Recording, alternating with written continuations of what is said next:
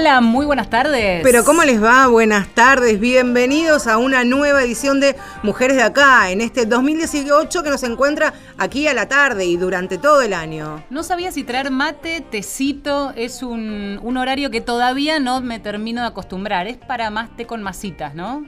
Vos que decís, para mate. Y mucha gente hasta ahora recién está terminando de almorzar, Claro. así que vos ya le venís con, Con la mate. masa seca. No, no, No. sé, me parece que podemos seguir con, con algo, algo rico para tomar. Una espirituoso. semana casi, casi empalagosa, podríamos decir, si pensamos en lo que ha sido la semana de San Valentín. Claro, angelitos con sus flechas, corazones, pompones, flores, bombones, lo que quiera todo, este, por supuesto, dentro de una caja Oh. con mucho brillo, mucho, mucho, mucho amor, mucho amor, mucho amor.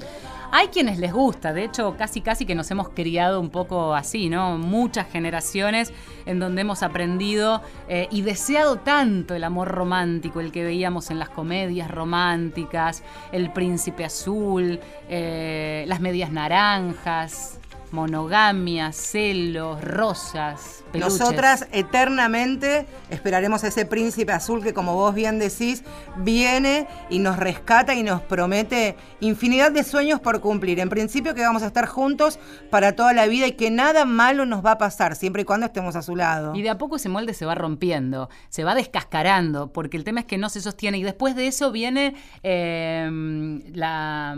A ver.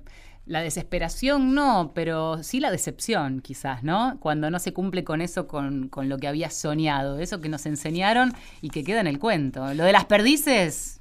Quedaron no sé quién ahí en, en el camino. Lo cierto es que nosotras, y principal, particularmente las mujeres, hemos sido criadas bajo este tópico de amor romántico que nos lleva a creer que una persona, un varón, generalmente, este, hablamos de una sociedad heterosexual, puede colmar todas y cada una de nuestras expectativas. ¿Y cuál es la expectativa que tienen sobre el amor? Ustedes, nuestras oyentes, nuestros oyentes, nos pueden ir contando. Arroba mujeres870 es nuestro Twitter, mujeres870 arroba gmail.com. ¿Soñabas con el príncipe azul, Marce?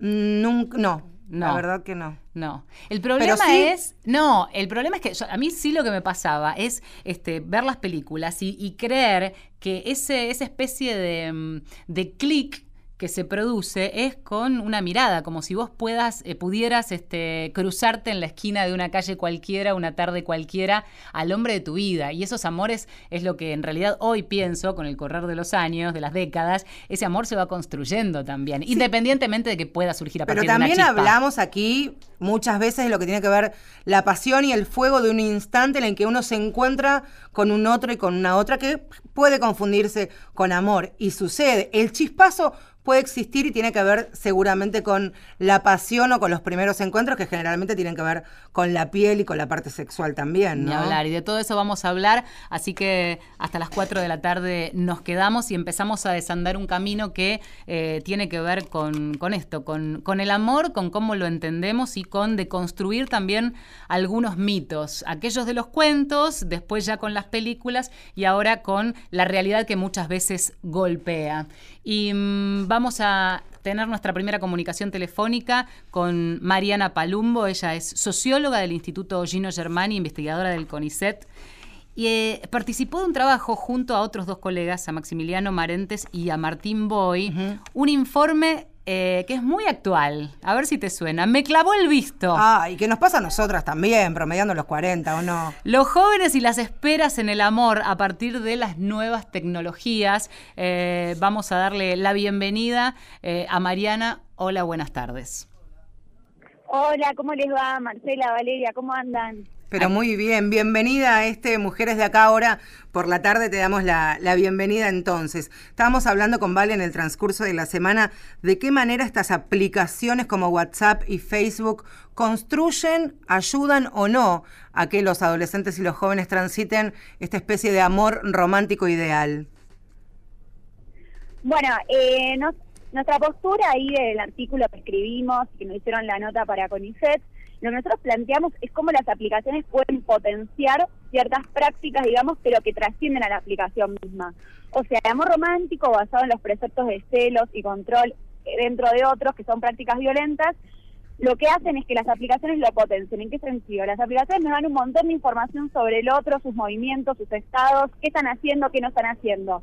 Entonces, esto opera como un medio que potencia. Y ahí nosotros decimos que permite un control y un descontrol, no solo de quien, digamos, controla, sino de quien es controlado. Ahora, Pero no es decimos que tenemos una edición negativa de las aplicaciones, ¿no? Sino que solo un medio. Sí, pero eh, potenciar esa posibilidad de estar eh, pendiente del otro, que cuando uno está en estado de enamoramiento, probablemente quiera saber todo del otro, dónde está esto, el otro, y ahora tenés la posibilidad tecnológica, debe contribuir, no sé si ustedes llegaron a estas conclusiones, más bien a eh, cercenar un poco la libertad del otro, avasallarla o no. ¿Con qué se encontraron? ¿Cómo encararon ustedes el estudio? O sea, nosotros lo que empezamos a ver es cómo la virtualidad igualmente también juegan cosas positivas, ¿no? Permite la comunicación, por ejemplo, yo estoy en México y estoy hablando, hablé con Tomás vía WhatsApp, eh, uno puede comunicarse con el otro, permite que aunque uno extrañe, por ejemplo, pueda hacer videollamadas, etcétera. Pero el problema para nosotros nodal es cómo está conformado el amor romántico.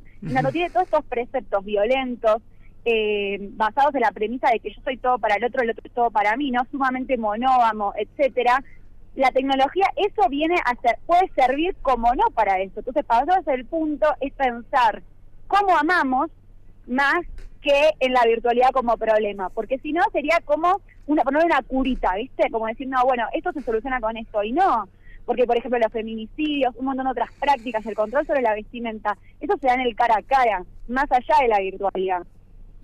A partir de ahí, entonces, ¿cómo podemos eh, pensar la construcción de los nuevos vínculos en este nuevo paradigma que nos avasalla la la tecnología y la multiplicidad de formas de comunicarnos, principalmente para los chicos de 18 a 24 años, que fue el público al que hicieron la encuesta?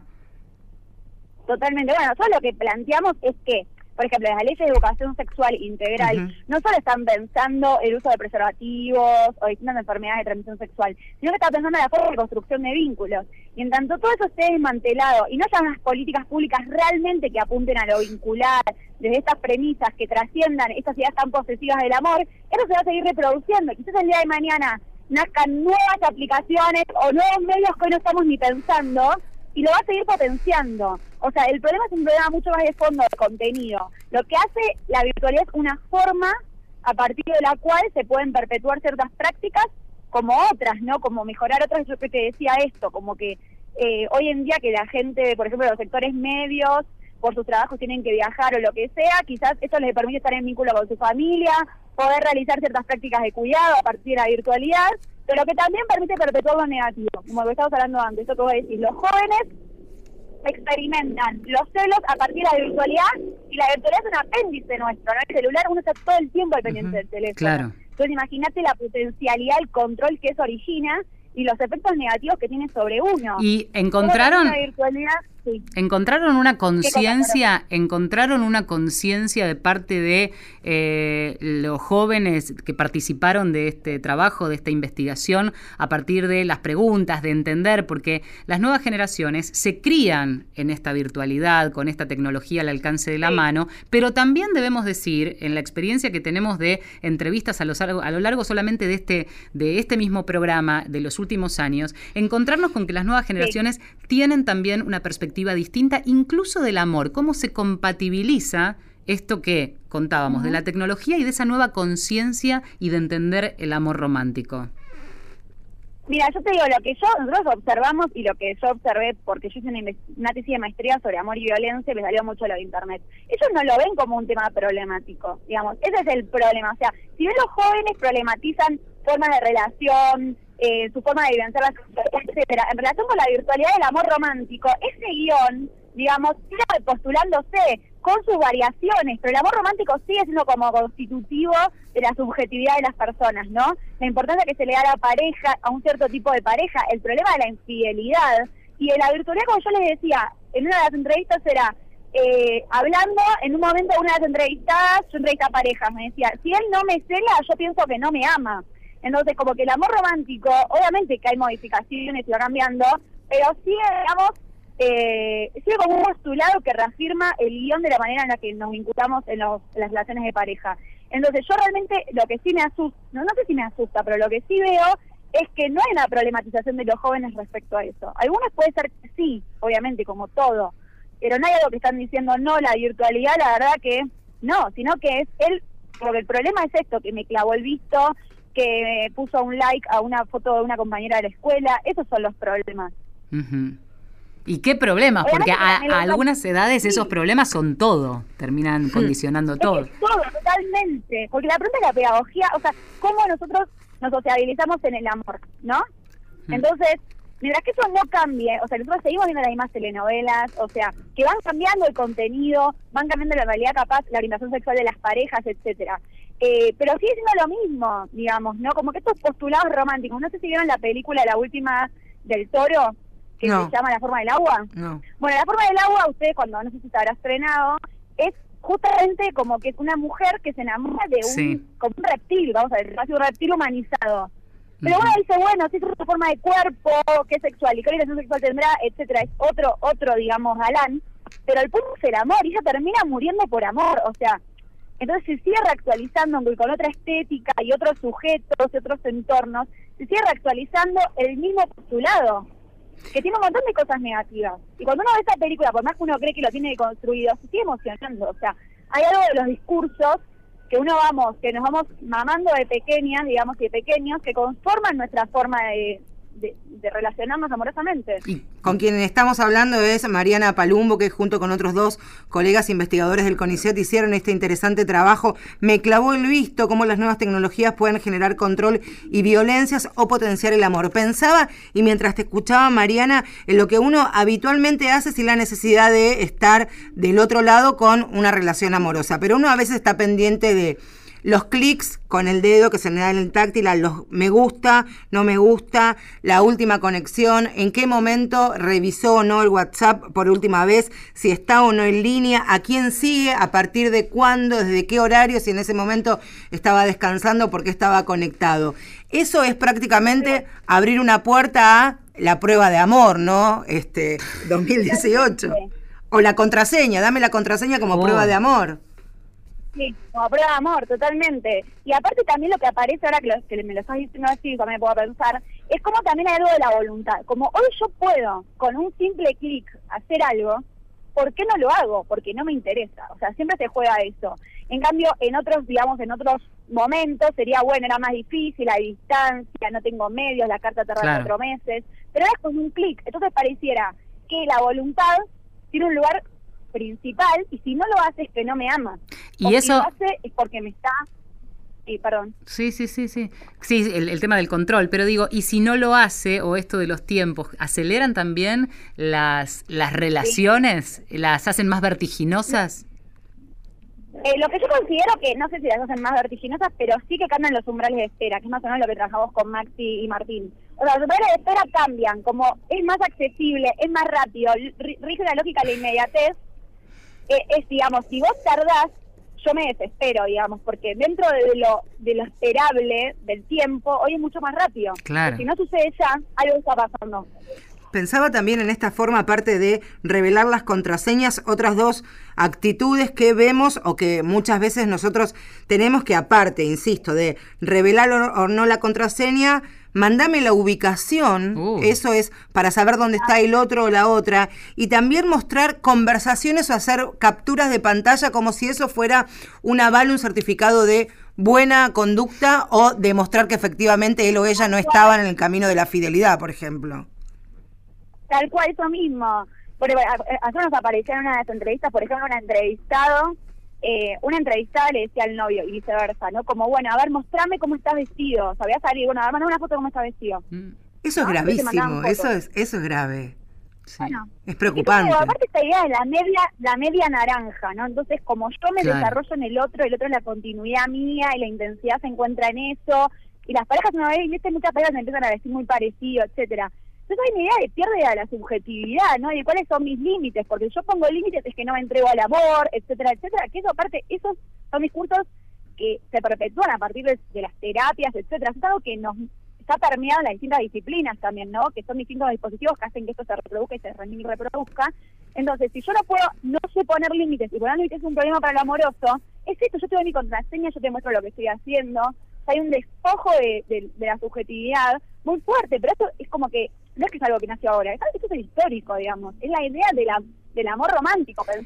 Pero, en las entrevistas, ¿se encontraban con una aceptación de ese conflicto, con un creo que es el punto de partida, el reconocimiento de que ese es un problema, que tenés la tecnología a mano, pero que está en vos la decisión de no acceder a determinados pedidos si es que existen? Eh, ¿Aparecía eso? Como, a veces no aparecía, pero cuando aparecía sí obviamente aparecía como un sufrir, etcétera, pero es como todos aceptamos vivir con pobreza, digamos, no es algo que le pone mal, pero sabe que el sistema es así. Bueno, en las relaciones amorosas se sabía que eso era algo negativo, en algunas pero que ocurre igual. Pero es la parte de lo romántico, también me lo pasa eso, pero Estamos perdiendo un cachito.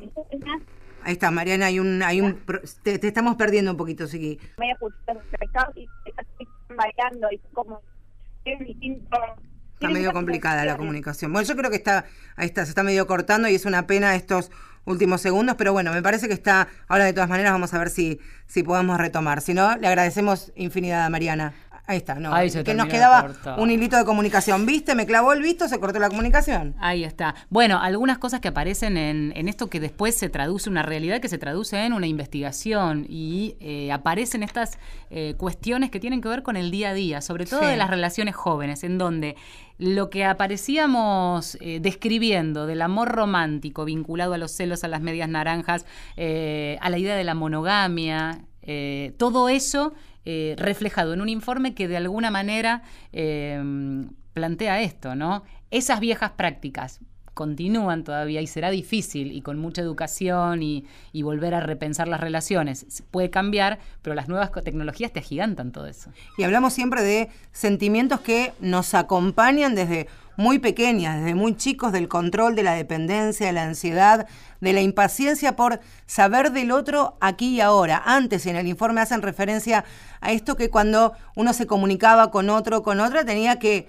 escribir una carta, ir hasta el correo, enviarla, esperar que a este le llegue a su domicilio y después la eterna espera para que llegue la respuesta, en el mejor de los casos no se pierda la carta. Bueno, el tiempo ha pasado para infinidad de cosas que son sumamente positivas, pero para, para también este, estar alerta principalmente, e insisto con esto, pibes de 18 a 24 años. Y algo que decía Mariana, y que en este espacio, en esta tercera temporada no vamos a soltar, que tiene que ver con la implementación total de la ley de educación sexual integral, que no es solamente que las chicas sepan eh, usar pastillas anticonceptivas y ambos utilizar, utilizar preservativos, ¿no?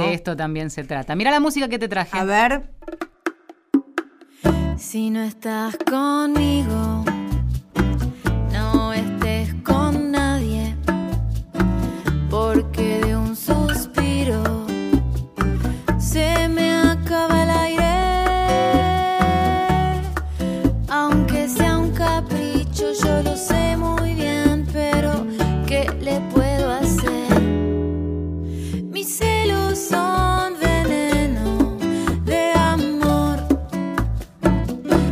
estás conmigo,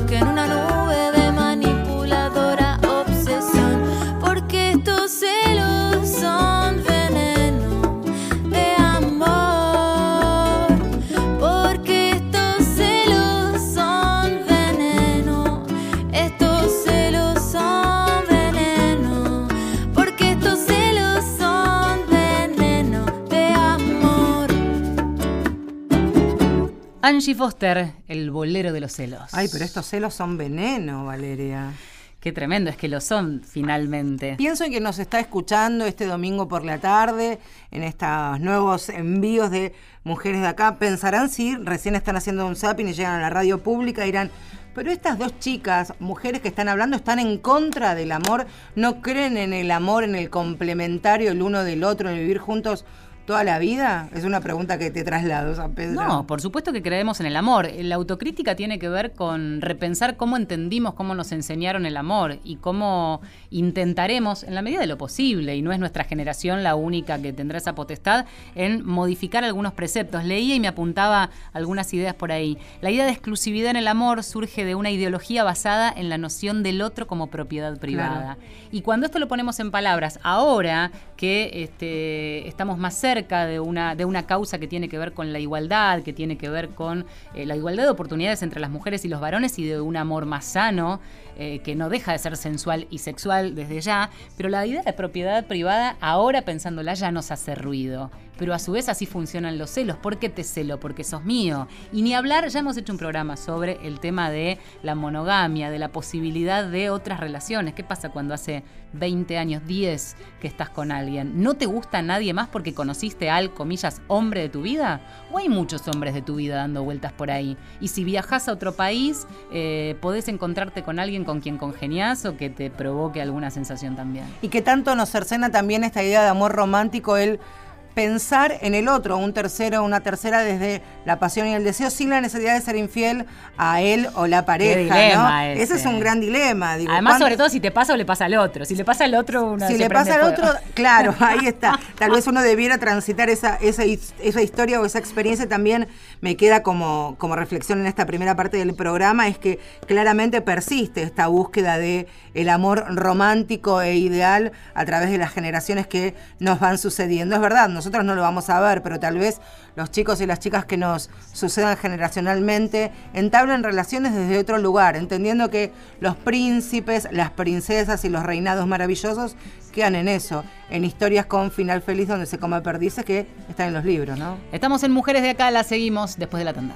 Marcela Ojeda y Valeria San Pedro. Mujeres de Acá, tercera temporada en la radio de todos.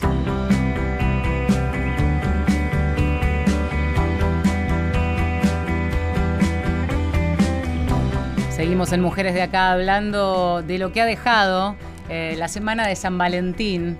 Te regalaron bombones y todas esas cosas, nada. Hay un momento en el que mejor. no, antes no regalaba. A mí los bombones me la tiran para abajo. No, los bombones y las flores. Las flores me gustan. Me gustan. Plantitas me gusta más. Plantitas me gusta más. Pero bueno, con el tiempo, con el tiempo uno va cambiando los gustos y, y las señales de amor. Esa no es una linda señal de amor. Igual no voy a caer en la de señal de amor, es que me digan sé libre y eso porque tenemos esos resabios, de eso un poco estamos hablando, del amor romántico, de cómo nos han enseñado, de qué caminos queremos deconstruir y sacarnos de encima algunos lastres, eh, pero cómo se entiende esto del amor, ¿no? Y hablamos, claro, de un amor romántico que está basado y que tiene su anclaje principalmente en familias o en parejas monogámicas, en realidad, eh, heterosexuales, en el mejor de los casos, porque las historias, las grandes historias de amor que hemos escuchado, hemos visto y hemos leído, están siempre protagonizados por un ella y un él. Y de a poco esa historia ahora se permite, claro, y por suerte. Segunda nota de la tarde, vamos a conectarnos y es un placer recibir a mujeres de acá. Por ahora, vía virtual. Silvina Giaganti, hola, ¿cómo estás? Hola, ¿cómo estás? Bien, bueno, vamos a, presentarte como corresponde. avisanos si falta algún dato en el currículum. Docente, licenciada en filosofía, autora de un libro que tengo en gateras a punto de empezar tarde en apagarse, que está haciendo un exitazo. Sí, la verdad es que le está yendo bastante bien al libro. Sí, sí, sí. Está vendiéndose mucho, buenas críticas. Libro de poemas. Eh, es un libro de 24 poemas que escribí durante cuatro años y que corregí un año más, este, nada, nada de 20 minutos, y este que salió, que se, presentó en, octubre, a fines de octubre de, del 2017, y que, y que en dos meses eh, y algo eh, lleva, lleva vendidos eh, casi 2.000, 2000 ejemplares, lo cual para un libro de poesía es como medio mucho. Uno habla de poemas, piensa en poemas y piensa en amor. Sabemos que además hay un componente autobiográfico. ¿Qué te pasa con el amor? ¿Cómo lo ves? ¿Cómo lo deconstruís? ¿Cómo, cómo se hace ese trabajo? ¿Qué nos podés enseñar?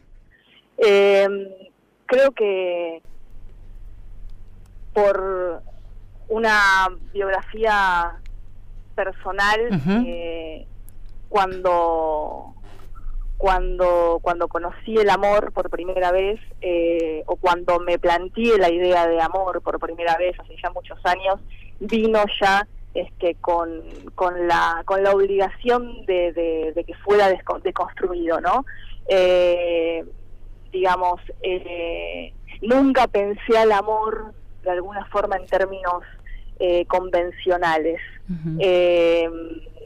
tuve que sortear, como, como muchas otras personas, determinadas o, librar determinadas batallas eh, para apropiarme de la idea del amor. Pero la apropiación de esa idea de amor que al menos, que al menos eh, yo tuve, creo que es un poco diferente de la idea de amor tradicional, aunque muchas veces quedó atrapada en ideas de amor bastante tradicionales este, aunque salga con mujeres, por ejemplo. Claro, ¿cómo, ¿cómo se hace ese camino cuando igual te criaste mm, conociendo eh, historias de amor en donde aparecía la persona perfecta para el otro, aunque después cambiaras él por ella, eh, pero de todos modos el anhelo probablemente sea el mismo, ¿no? Sí, el anhelo, el anhelo en, en, en, algunos casos es el mismo, pero ya te digo, en otros casos está como desplazado, porque hay como, hay como ahora una mujer puede, una mujer estando con otra mujer, o una mujer estando sola, o una mujer eh, este, eh, estando separada, o una mujer estando en pareja, puede tener hijos, puede no tener hijos, eh, puede divorciarse, puede tener las la cantidad de parejas que, que quiera a lo largo de su vida, pero cuando yo conocí el amor y, y, vi que la idea del amor que era la tradicional y que era la convencional no se adaptaba de alguna manera a mi deseo ahí ya, ya ahí empecé a pensar el amor de una manera un poco diferente a este a la convención, ¿sí? Aunque, insisto, eh, muchas veces me he enamorado de mujeres y eso fue lo único poco convencional, si se quiere, que tuvo, porque después, este, sí, eh, quedé capturada de, de, amores ideales, por ejemplo, o de, o de, la, o de la persona perfecta, como Estamos muchas veces capturados en esta sociedad con la idea de amor para siempre, de persona perfecta que complementa de una manera total. Sí, sí, por supuesto. Pensaba. trabajo con. Pensaba mientras. Pensaba en este primer eh, poemario tuyo, de tu autoría, y también habiendo leído algunos que también tenemos en, en Gateras para leer con Valeria, cómo te atraviesa tu historia. Primero que esta semblancia que hay de, de Sarandí, del partido de Avellaneda, tu mamá, tu papá, la infancia, el barrio, los amigos, y hay una parte que también nos atraviesa a todos que tiene que ver con las maneras diversas que encontramos para comunicarnos con el otro y en la otra. En una, en una otra, nota que, te hicieron en, en las 12 hablas de, de la primera vez que intercambiaste con una chica en esa revista que nos ha marcado a todas, que era la revista 1320, este, que te fuiste. Sí, claro. Y yo sabes que cuando leí esa, esa anécdota que le contabas a, Cabezón Cámara, digo, a todas de alguna manera también nos atravesó. Y qué valiente hace, tal vez un poco, ¿cuánto era? ¿20 años más o menos de esto? Eh, sí, exactamente. Irte de Avellaneda a la capital federal, a la avenida Corrientes, a conocerte con alguien que más allá de algún intercambio de cartas no había, también eso es de construir sin saberlo casi, ¿eh? Es, es, eso es lo que quería decir, que me he sometido de alguna manera a, a un montón de deconstrucciones por obligación y por cómo estaba planteada mi vida, digamos. Mm. Eh, no porque quise, ¿no? Digamos, igual, igual la forma de que llegás a empezar a deconstruirte no importa si lo haces obligada porque las, porque porque tu porque tus sentimientos no están alineados con los sentimientos masivos en la sociedad o porque querés o lo que sea, no importa cómo llegás a querer deconstruir, pero yo llegué de alguna manera obligada por las circunstancias tuve que mentir mucho sobre mi mm. sexualidad, tuve que mentir más todavía cuando empecé a salir con alguna chica porque era muy joven. Este, y además sí, tuve que quebrar un montón de, de, supuestos sobre lo que iba a ser de mi vida cuando yo fuera grande, ¿viste? Y que, y que inconscientemente, tu, o, no, o no tan inconscientemente, tu familia te va transmitiendo en la manera que tiene de educarte. ¿sí? en la manera que tiene de transmitirte sus valores o sus pretensiones o sus aspiraciones. Todo eso lo tuve que empezar a quebrar desde muy chica, ¿sí? sí. Y en eh, ese quebrar, en ese quebrar de, desde, desde muy chica, de, de, adolescente, ¿había dentro de la familia o cercano a la familia un, un acompañamiento? Digo, siempre hay un cómplice o alguien que toma de la mano un poquito más fuerte este, que otro integrante. ¿Se encontró o fue un camino en soledad absoluta? La, verdad es que el camino de, la deconstrucción desde el punto de vista de la sexualidad, eh, este, mi familia era una familia muy, eh, a ver, eh, educativamente austera, entonces fue más una cuestión visto pensado retrospectivamente por mí de, de carencia sino de mala fe o de mala intención. tuvieron el buen tino de, de, contactarme con un psicólogo, con un terapeuta que evacuó bastantes fantasmas que yo tenía eh, y que me ayudó muchísimo a transitar mi, primera adolescencia como con esta como con esta con este sentimiento que estaba como cada vez siendo más expansivo que tenía que ver con que me gustaran las chicas claro em, sabes que pensaba en, todo esto que uno va aprendiendo, ¿no? Y en cosas que además va construyendo eh, culturalmente. Somos seres, digamos, formateados culturalmente. Y a veces eh, tenés una teoría, una vez que vas evolucionando y vas aprendiendo y vas leyendo, y, la teoría no se condice con el pulso de la práctica. Y el amor tiene un componente tan importante de pulsión que hay que... Tiene un componente muy hay que compatibilizar eso, ¿no? Esto que decíamos antes de la idea de la exclusividad. Yo hoy leo propiedad privada asociada los celos y demás, digo, no, desde ya que no. Ahora, anda que me pase algo y arrancarme esos celos que por lo menos me surgen. Intentaré moderarlos después y demás, pero ahí hay un trabajo de cada uno también. Sí, yo, yo creo que la deconstrucción, no, desde mi punto de vista, eh, yo creo que la idea de la deconstrucción o el concepto de deconstrucción, tal como yo lo entiendo, no tiene tanto que ver como llegar a los resultados eh, deseables, digamos, sino como, no, no, no, tiene, no tiene que ver tanto con metas o con obtener resultados, digamos, eh, sino con tomar conciencia y entender cuáles son este, qué, qué, viene, qué, qué, es cultural, claro. qué, es, qué, qué, es personal, qué es cultural y es muy difícil de extirpar, qué es cultural y es compatibilizable con lo que te pasa, qué no, qué es, qué es, qué es deseable de construir, porque todavía hay cosas que no son tan deseables de deconstruir. No sé si todo hay que deconstruirlo, o si todo se puede deconstruir, ¿sí? Seguramente muchas cosas sí se pueden deconstruir, pero me parece que lo principal no es pensar en términos de metas o de resultados, sino de procesos, de ser cada una cada vez más consciente de lo que quiere, de lo que desea, o si lo está recibiendo pasivamente de una, de una forma cultural que no le es tan agradable y que cree que no la puede cambiar simplemente porque es cultural. Está muy bien. es el tema. Sí, es un, es un interesante punto de partida, pero después ver qué resultados, ¿no? Silvina, tenés un, un interesante intercambio, ida y vuelta, y, leerte es muy, muchas veces es muy conmovedor en las redes sociales, principalmente en Twitter. Quería preguntarte cómo ha sido el intercambio, la respuesta que tuviste después de, la publicación del libro de Tarda en Apagarse. Eh, y fue una, fue una, una, una respuesta muy masiva y como bastante positiva. Es un libro donde, bueno, si bien un libro es una mediación con la experiencia, porque hay un lenguaje, porque las cosas nunca son contadas tal, tal, cual fueron y porque creo que a ningún escritor le interesa contarlas tal cual fueron, eh, creo que hay, hay, hay momentos de mi vida bastante expuestos, contados de la manera en que yo decidí contarlos y con los componentes que yo decidí dar a luz y con otros que fue, decidí ocultar, pero la respuesta es como, es, es, es buena, es, es, es muy amorosa. ¿Cuál es Soy muy... sí, me siento muy afortunada por eso. Mañana es lunes, comienza la semana, muchos seguramente pensarán en comprar su libro. La primera recomendación, por supuesto, es ir allí y comprar el, libro, eh, tarda en apagarse. Y si te preguntásemos cuál este, de los poemas es el que más te representa, el que más te gustó, el que, te más, el que más te ha conmovido al momento de escribirlo y luego verlo impreso en, en las páginas, ¿cuál fue? Creo que el último, es una especie de es un es un es un libro de poemas en donde cada poema está atravesado por una tensión. Soy una persona atravesada por tensiones y me gusta escribir con el foco puesto en las tensiones que hacen a una vida, a la experiencia de una vida.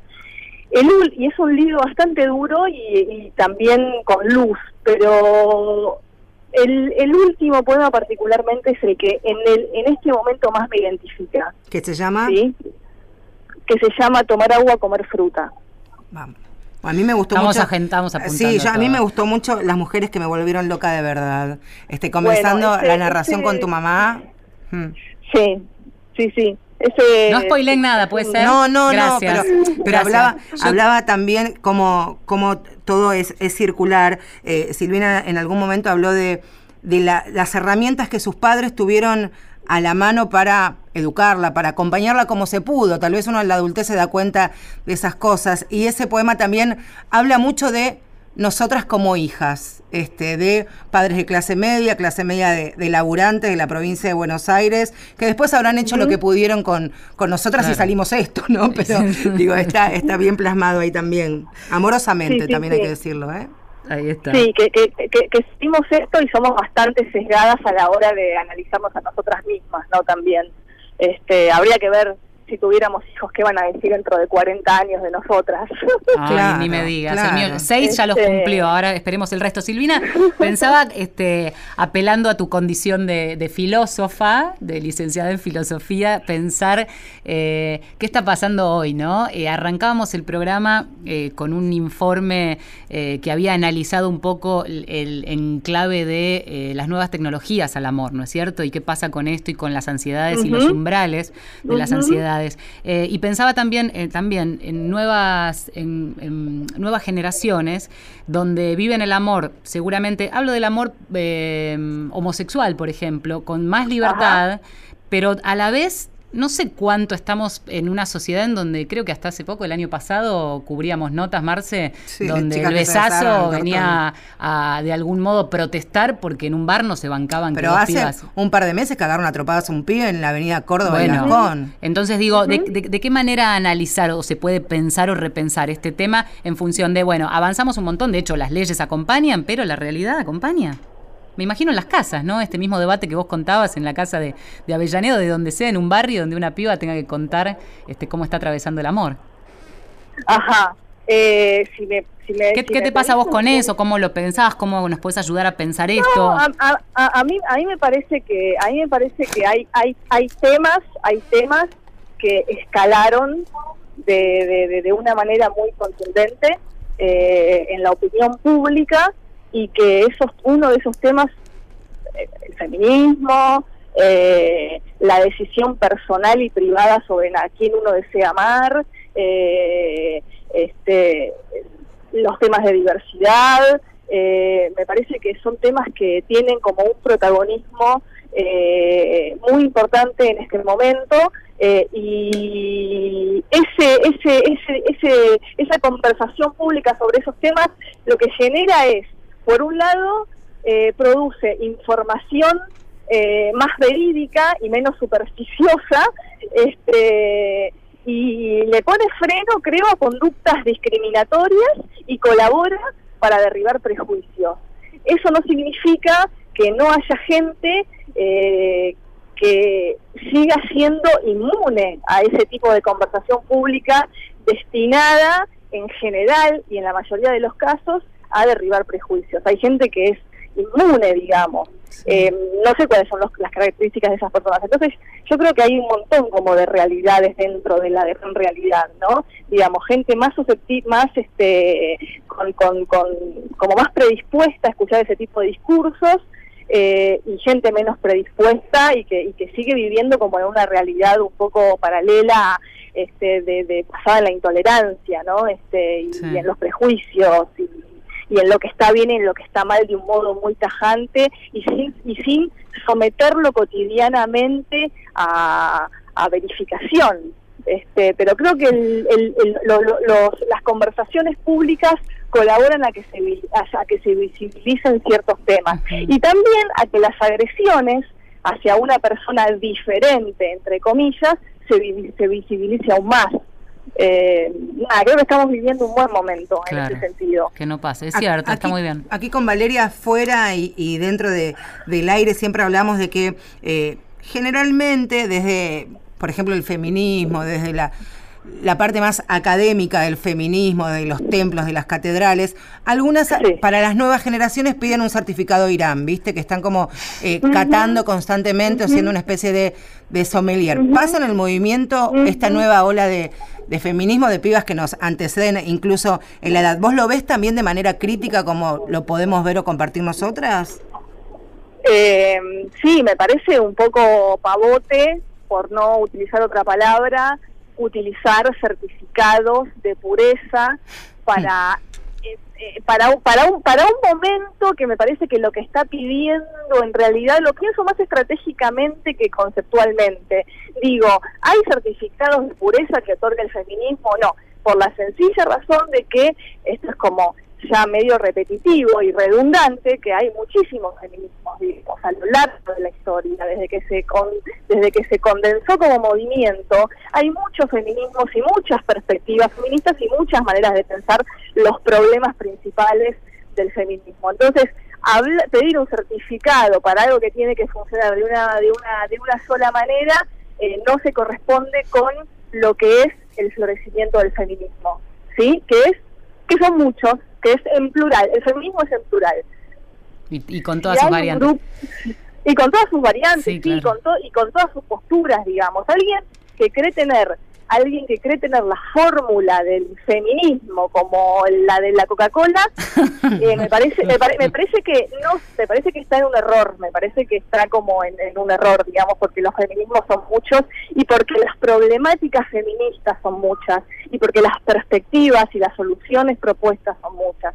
No coincido con la idea de pedir un certificado, es molesto, creo que en esas en esas posturas también no hay que olvidarse de que un poco se juegan egos personales eh, eh, levantar la bandera feminista más alta que la que sí. la levanta otra y me parece que nada que es como parte es parte de es parte de cualquier cosa que de repente tiene una pantalla pública muy grande para decir lo que quiere, ¿no? Me parece que, que, que estas, estas posturas personales de querer apropiarse eh, son son son son eran era bastante eh, son bastante previsibles tal cual tal cual ¿Sí? Silvina un placer lo único lo, lo, vale, lo único que me preocupa es que no terminen amedrentando a otras claro. mujeres que, que, que se sientan un poco sometidas por no decir lo correcto no por no decir sí. lo que el feminismo este que, que levanta las banderas de claro exactamente eso lo único lo único siempre es como tener cuidado de no amedrentar a nadie para que se sume al movimiento o quiera pensar de manera feminista. Abramos las puertas.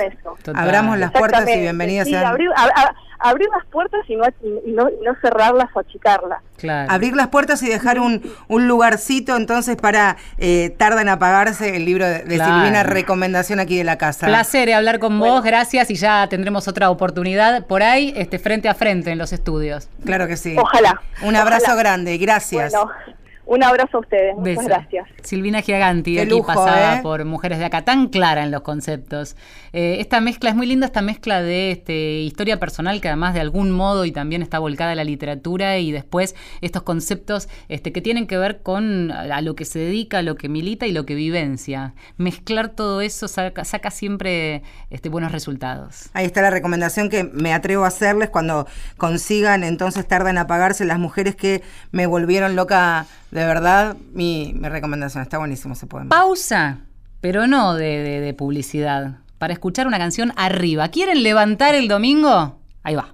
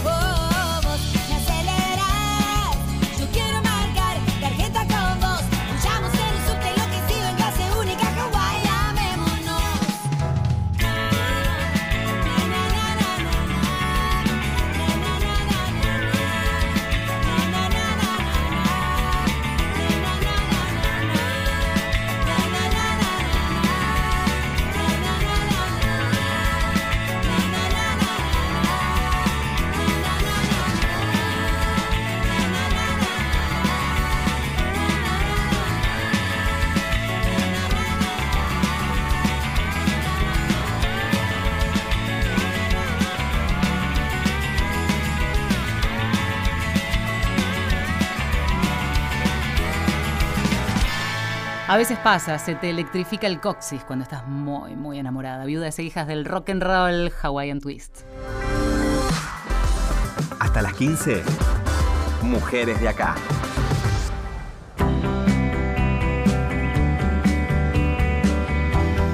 Lo primero que aprendí del amor fue eh, cuando me desenamoré allá hace muchos años la primera vez, es que se podía volver a enamorar una y otra vez y otra ¿Te vez. del no hay el primer desamor Sí. lo tenés claro, con No. nombre, apellido, Me acuerdo la momento? primera frustración amorosa y que es este, a los seis años.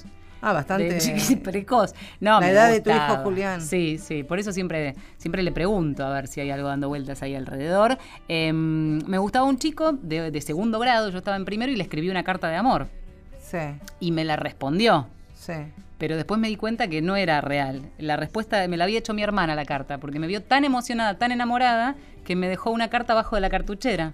Y yo estaba feliz, digo, ya está, Pero me pongo de novia. Y en la carta el pibe decía que Era vos. correspondido el amor. Y después, cuando yo ya iba a encarar así, no me Ah, vos acuerdo. ibas a ir para adelante. No iba a darle un beso, pero iba como a encarar y me dijo, no, no, yo te la escribí la carta. ¿Cuánta maldad? Mucha maldad. Yo creo que quiso hacerme sentir bien, pero fue de tremendo. ¿Se lo perdonaste eso a tu hermana? No, todavía se lo sigo Se reprochando. nota, sí. Está muy bien. El tuyo no sé si preguntar. No, el mío fue de más grande. Yo me tomé tiempo para todo. todo. Algunas cosas fueron temprano y otras me tomé tiempo. Está muy bien, pero quiero decir, el amor se va reformulando. Y, y así es y de eso se trata y eso quisimos reflejar, ¿no? Yo creo que está muy bien reflejado. Hablamos de amor, de momentos, de pasión, de piel. ¿Y de qué más, Valeria? ¿Qué, qué querés? ¿Tenés ganas de hacer algo? No, no, No. tenía simplemente recordar y recomendar. Estoy terminando un libro que me sorprendió gratamente, La mujer rota de Simón de Beauvoir, que tiene uno de sus... son como cuentos, son tres fragmentos del libro, eh, y uno de ellos habla de el amor como en la tercera edad, ¿no? Y, mm, simplemente eh, me parecía que ah, hoy hablamos como de juventud, hablamos de, amores o de tipos de amor que rompen también esos moldes, eh, y este que quería recomendar simplemente la edad de la discreción y que tiene que ver con de qué manera se vive. A veces un abrazo, me quedo con la imagen de, viste, los viejitos en las plazas tomados de la mano, el acompañarse determinada edad también es muy importante. Aquí en este mismo espacio hemos hablado y hemos hablado Mm. profundamente sobre el amor en la cuarta edad. Ya ni siquiera hablamos de la Sí. tercera. Hemos dejado de lado la palabra abuelo para decir son viejos, es gente grande, disfrutan, se erotizan. También el amor romántico tiene que ver con la construcción que el amor solamente lo pueden vivir jóvenes, esbeltos, exitosos y con muchas ganas de procrearse, ¿no? Bueno, lo- la gente grande también disfruta, son sensuales. Y por eso me gustaba el título, la edad de la discreción. Total. Es discreción, es, es discreto, pero es amor. Permítanse serlo. Bueno, eh, ¿todo, ¿todo listo? Sí, ya estamos. Ahí estamos, entonces nos vamos a despedir.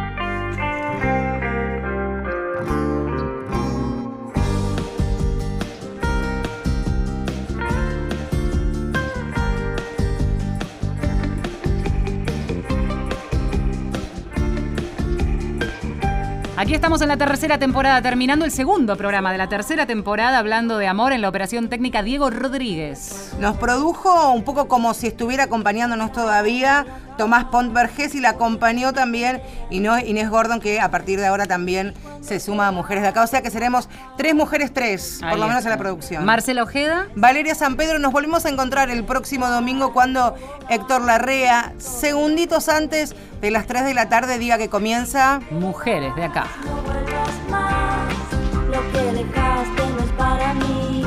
No vas a